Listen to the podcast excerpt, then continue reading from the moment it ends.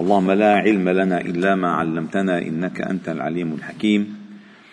علمنا اللهم ما ينفعنا وانفعنا بما علمتنا وزدنا علما. واجعلنا ممن يستمعون القول فيتبعون أحسنه. وأدخلنا برحمتك في عبادك الصالحين. وبعد.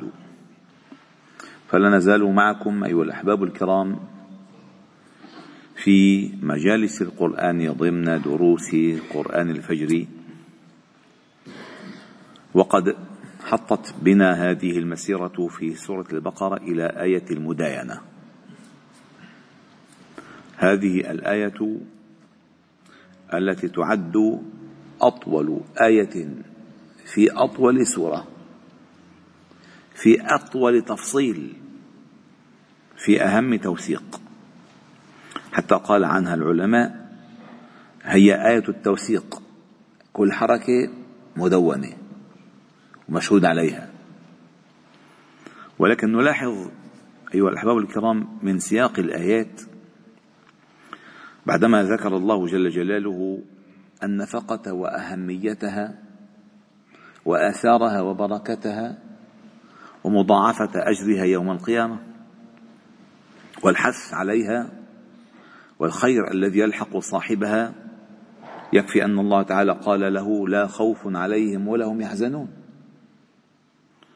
وعدم إيذاء المتصدق عليه بمن أو بأي كلام وعدم إرادة النفقة غير وجه الله تعالى وينبغي أن تكون مقترنة دائما بالإيمان بالله واليوم الآخر حتى يرجو ثوابها ويصحح مسارها حتى يرجو ثوابها ويصحح مسارها. بعد كل هذه الأمور في النفقة ذكر الله جل جلاله أسوأ أنواع المعاملات المالية التي هي الربا وقد فصلنا لكم في ذلك. و وحث وأعلم أن الربا هو نوعان. نوع في يسمى ربا النسيئة وهو الذي يسمى ربا الأجل الذي يأخذ ثمن الوقت في دينه ويبتز حاجة الذي يحتاج إلى الدين في دينه. وهذه هي هو ربا الجاهلية الذي كانوا يفعلونه في جاهليتهم ويفتخرون به. يفتخرون به. فبعدما بعدما آذن الله جل جلاله أصحابه إن لم يتوبوا وينزعوا عن ذلك بالحرب من الله ورسوله فتح لنا قوة خير وأراد أن تتحرك في النفوس ذرة الطيبة في النفس وهو أنت أتاك رجل استدان منك دائن ومدين. فاستحق هذا الدين أداء وكان صاحب هذا الدين لا يستطيع جزاء من أو جراء ما لاحقه من آه، عسرة في أداء دينه. ففتح لنا باب خير في إنظار المعسر دينا. وإن كان ذو عسرة فنظرة إلى ميسرة. ثم فتح باب الإحسان فقال وأن تصدقوا خير لكم إن كنتم تعلمون. وذكرنا لكم آيات المجاوزة عن الدين أو أحاديث المجاوزة عن الدين وكم لها أجر عند الله تعالى وأن الله تعالى وعد من تجاوز عن هذا الدائن أن يتجاوز الله عنه فهو أحق بأن يتجاوز عنه أو أن يتجاوز عنه. ثم ذكر آية قيل أنها آخر آية في كتاب الله نزولا وهي قوله تعالى واتقوا يوما ترجعون فيه إلى الله ثم توفى كل نفس ما كسبت وهم لا يظلمون. ثم انتقلنا إلى بعدما ذكرنا أسوأ أنواع الديون والمبايعات هو الربا. وأجمل أنواع القرض وهو القرض الحسن ذكر الله تعالى في هذه الآية الدين الطبيعي. دين لا قرض حسن ولا قرض بربا. إنسان يحتاج إلى مال وعنده قدرة على العمل أو عنده قدرة على الأداء بعد حين. عنده قدرة على الأداء بعد حين. شو بيعمل؟ من أين يأتي بالمال؟ ممن معه مال. ممن معه مال. من كان عنده فضل زاد فليعد به على من لا زاد له. فيصير في تعاون فالله تعالى في هذه الآية آية عجيبة غريبة. تفاصيل توثيق. كل حركة فيها توثيق. فلذلك هذا تعليم من الله تعالى آه، آه، للأمة أن توثق كل معاملاتها. وكل ما ذكر الله تعالى في هذا في هذه الآية ليس وجوبا. ليس وجوبا. يعني مثلا أنا إذا دينت من إنسان ما واجب ليس واجبا يعني أمرا. إن خالفت إن لم أفعله كنت آثما. لا. ولكن حفاظا على الحقوق. حفاظا على الحقوق. لكلا الطرفين سواء للدائن أو للمدين. حفاظا على الحقوق. فتوثيقا بذلك. وتعليما للأمة كيف تجري الأمور المالية. لأن لابد من أن يحتاج أحد إلى مال أحد. لابد مثلا مثلا إنسان كان معه مال معه مال. وراح على بده يشتري هو وصل على الكشة لقى إنه في واحد ابن كذا ياخذ له مصريته. شو بيعمل؟ شو بده يقول له للزلمة؟ بده يقول له حرج لك اياه بعدين. طيب شو ب... شو الدليل؟ بده يوثق. توثيق الدفع. اسمعوا ما فيه الآيات الرائعة. آية التوثيق. قال الله تعالى يا أيها الذين آمنوا إذا تداينتم بدين إلى أجل مسمى فاكتبوه. إذا هذا الدين هناك دائن وهناك مدين. هذا الدين الذي بين الدائن والمدين الأصل فيه أن يكون إلى أجل مسمى. الك معي.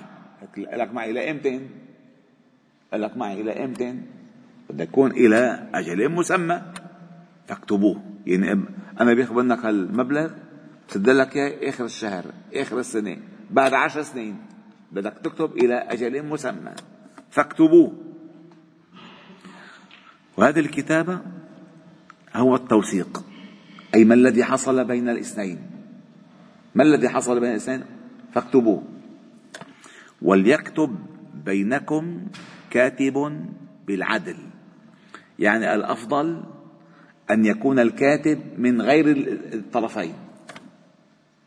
أن يوثق الدين عند طرف آخر اسمه كاتب العدل. اللي هلا مثلا بيسموه كاتب العدل. يكتب بينكم كاتب بالعدل. يا ما أجمل أن يكتب الإنسان بالعدل. مشان لا يظلم مشان لا يظلم أحدا في هذا الدين. ولا يظلم أحد من جراء هذا الدين. وليكتب بينكم كاتب بالعدل. ولا يأبى كاتب أن يكتب كما علمه الله. أي من الأمانة والصدق في الكتابة أن يكتب كما علمه الله. فأنت الآن مؤتمن. على حل النزاع أو تقوية النزاع. لك لا ما لك معي لا لك معك لا هذا موثق. ولا يأبى كاتب أن يكتب كما علمه الله فليكتب. هذا الدين. وليملي للذي عليه الحق. يعني الدين ولا المدين؟ العلا دين العلا دين انه أنا علي لا آه، آه، آه، حج عامر هالقد أنا اللي علي الدين. وليملي للذي عليه الحق. لأن الأملاء هو إقرار. الأملاء هو إقرار. ليش يلي ما هو اعطى المال بيملي لأن ربما يكون يجحف. أما هذا يقر أن عليه الدين. وليملي للذي عليه الحق. وليتقي الله ربه. ولا يبخس منه شيئا. يعني يتقي الله أن الله مطلع عليه. ولا يبخس منه شيئا. فإن كان الذي عليه الحق يعني عليه الدين سفيها أو ضعيفا أو لا يستطيع أن يمله يعني مثلا واحد تدين من المصريات راكد بالعدل بس منهم منه طبيعي. يعني عنده قصر إما في الإملاء وإما في التذكر وإما في حسن العقل ما عنده. فليملل وليه بالعدل بيروح معه أبوه بيروح معه أخوه. بيروح معه عمه بيروح معه جده. هو الذي يملي على الكاتب بالعدل ما الذي عليه من دين أمام هذا المدين. فليملي الذي عليه الحق فإن كان الذي عليه الحق سفيها أو ضعيفا أو لا يستطيع أن يمل هو فليملي الولي بالعدل. طيب أجا الولي بالعدل؟ أو كان الذي بده يكتب عليه الدين منه سفيه ولا ضعيف وبيفهم؟ واستشهدوا شهيدين من رجالكم. توثيق أكثر على هذا الدين. وكل هذا ليس على باب الأمر ولا على الوجوب. واستشهدوا شهيدين من رجالكم. فإن لم يكونا رجلين ليشهدوا فرجل وامرأتان ممن ترضون من الشهداء سواء من الذكور أو الإناث ممن ترضون أن تضل إحداهما لأن السؤال بينسأل طيب ليش اثنين ما وحدة؟ ليش ما شهادة الرجل؟ ليس كشهادة المرأة. المرأة ليست متهمة. أبدا. بالعكس في في النساء في الأمة من هم يعني ربما أفضل كثير من بعض الرجال. ولكن في هذه المسألة عادة النساء يغلبن عليهن العواطف ويتأثرن جدا. وبكون مشغولة بالطبخة مشغولة بابنها مشغولة بالبيت مشغولة بشعرها مشغولة بكذا. ربما تنسى شيء. فبيجيبوا اثنين. أن تضل أي أن تنسى. هنا الضلال بمعنى أن, أن النسيان. أن تضل إحداهما فتذكر إحداهما الأخرى. ليش؟ عندما عند النزاع. فعند النزاع بدها تقول الامرأة أنا شهدت. فقد ينكر. قد ينكر هذا الرجل أنه لا. ما أنا مضبوط الحكي؟ فمين يشهد لها أو عليها؟ الامرأة الأخرى. طيب الرجال؟ الرجال عادة عادة بيكون يقظ أكثر بكثير من المرأة في المعاملات عادة. لذلك لما بيروح تروح المرأة على السوق من غير الرجال الله يسر الرجال. شو بتشتري؟ شو بتجيب؟ لازم ما لازم؟ ما أما إذا موجود الرجال تحسب قلب حساب. لذلك بتقول له دائما خليك بالسيارة وأنا بقول لك شو جبت؟ بتريحه بتريحه بس مشان تريحه على الآخر. فلذلك أن تضل أي أن تنسى إحداهما فتذكر إحداهما الأخرى. ولا يأبى الشهداء إذا ما دعوا. يعني عملنا دين بدنا يا فلان تعوا اشهدوا لا ما بدنا. لا ولا يأبى الشهداء إذا ما دعوا. ولا تسأموا أن تكتبوه صغيرا أو كبيرا إلى أجله. زيادة في التوثيق. هل قد بس 200 دولار؟ إيه تسجله مثل 200 ألف. ولا تسأموا أن تكتبوه لن قد تجر قد يجر الدين الصغير إلى مشكلة كبيرة المشكلة كبيرة ولا بتعرفوا هلا كل مشاكل الناس بس سنتين. اللي معه بالدولار بده يعطيني باللبناني. ومشاكل والدولة آخر همها ده الصرف هلا قد عند الدولة أستاذ رائد؟ 86 ونص؟ ألف يعني؟ لا لا العقود البيوت الساعة 15 الساعة 15 الساعة أقل من حق فنجان قهوة طيب منه ظلم هذا؟ ظلم. طيب في توثيق ولا ما في توثيق؟ ولا ينبغي أن يكون هناك ولا يبخس منه شيئا وليتقي الله ربه. هذا الأصل. كيف يرضى الإنسان؟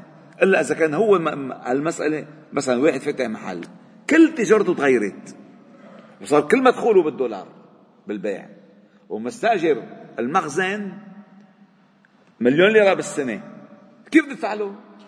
كيف تدفع له أنت أجار سلعة بتبيعها بالنهار بعد ساعة؟ كيف؟ هل يجوز؟ لا يجوز. لا يجوز. بقول لك أنا حطيت لك الأجار عن كتب العدل. شو هالكتب العدل؟ اللي بيقبل يشهد بهيك ظلم. بيقول لك أنا كتبت لك حطيت لك المال عند مين؟ كتب العدل. كيف كتب العدل؟ بأي حق. ترضى أنت لنفسك وأنت ما بترضى لغيرك على غير على نفسك يكون واحد له معك هيك. كيف؟ هذا لا يجوز. فكل هالمسائل هذا توثيق.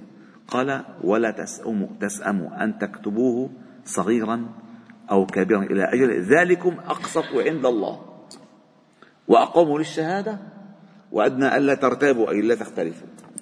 إلا أن تكون تجارة حاضرة تديرونها بينكم فليس عليكم جناح ألا تكتبوها.